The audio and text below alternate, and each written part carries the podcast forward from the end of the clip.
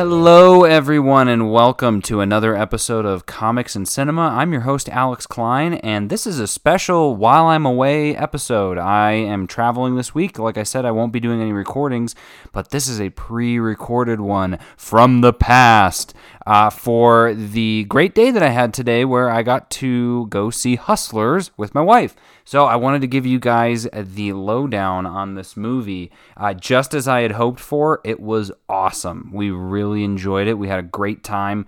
Um, yeah, so Hustlers is it's an hour and 50 minutes, and it is written and uh, directed by Loren Scar uh, Scafaria, uh, but also based on the magazine article by Jessica Pressler.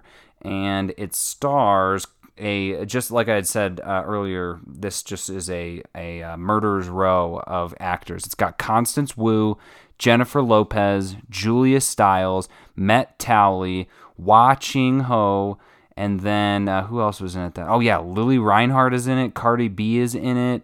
Uh, Lizzo was also in it, which was a surprise.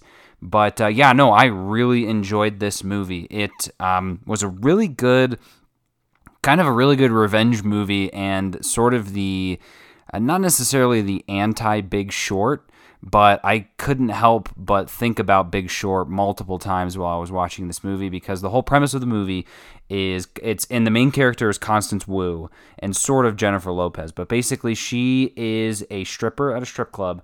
And um, so is Jennifer Lopez, and, and basically all these girls. It takes place at uh, a strip club, and they are obviously just trying to make money. They're trying to make ends meet, trying to set up a life for their kids and for their future. And so they're trying to make money by any means necessary. And eventually, what that leads to is they um, basically, um, Jennifer Lopez teaches Constance Wu kind of her skills like uh, to being a better stripper i guess you could say. But um, so there, there's a time period and it kind of follows a chronological time period but so there's that piece of the movie where they become really good friends and uh, they basically help each other out and they're like each other's support system. And uh, but then eventually what happens is uh, constance Wu has a child uh, with some guy and kind of leaves that whole scene and she's trying to get her life back together in a sense like trying to find a stable job that sort of stuff and just can't and it's because she doesn't have any experience and that's i'm sure something that happens with a lot of these women uh, in real life and so eventually she goes back to the strip club where she was and um, starts dancing again but it's like it, it takes place uh, after so there's basically the pre 2008 recession was that whole thing with Jennifer Lopez, and then after the recession hits is kind of when she she leaves because and and they kind of explain it. The money in the strip clubs kind of dries up because all of these Wall Street guys are the ones who are going to the club where they're at, and now because of the recession, you know, they're they're not going. And so uh, she goes back to the strip club. It's like super quiet, and there's a bunch of Russian women there now. So she kind of makes a complaint about like, man, times have changed, sort of thing. But then she, uh, Jennifer Lopez, walks in with uh, Keke Palmer and Lili Reinhart like by her side and, and she's like, Oh my goodness, like I, I missed you, how are you? And so her and J Lo talk and basically Jennifer Lopez has this idea or has this system that she's been doing of essentially drugging the uh, the like a mark basically and uh, taking all of their money essentially or as much money that they can on the person's credit card uh, and so, and the the intricacies of it is basically they one of them meets somebody at a bar, like a guy at a bar, and they kind of figure out if the person's rich or not based on like what shoes they're wearing, what type of watch they're wearing. It was it was really and it's really cool with that in that sense because it's like they're like don't look at what shirt or what suit they're wearing because anybody can wear a nice suit. Look at their shoes or look at their watch. Like they're very sneaky. And so when they find the person, they then take them or she's like, oh, I want you to meet my friends or my sisters. And then the other three girls come in and they're all like, what's up? What's up? Who wants to party? And then they drug them, uh, like drug their drink. The guys drink, but none of them drink, so they all are sober. And then they take them to the strip club and ha- basically like into a private room where no one can really see that this person's like pretty drugged up. And then they take their credit card and like charge it to the uh, strip club, take all the money from the card essentially, and then have the person. So they said like we need to have them drugged so they don't remember the night, but we want them sober enough to be able to sign the credit card receipt. And so that's kind of what their stint was. And then Constance Wu's like, okay, fine, I'm I'm in, sort of thing. And the rest of the movie is about them kind of getting increasingly uh, more uh, brave, I guess is the word, or I guess you could say dangerous, where they're starting to kind of figure out exactly what type of drugs to put in the drink and at the same time sort of marking higher dollar people. And then eventually they realize, like, ooh, like we should be bringing in more women to do this with us so that we can make more money.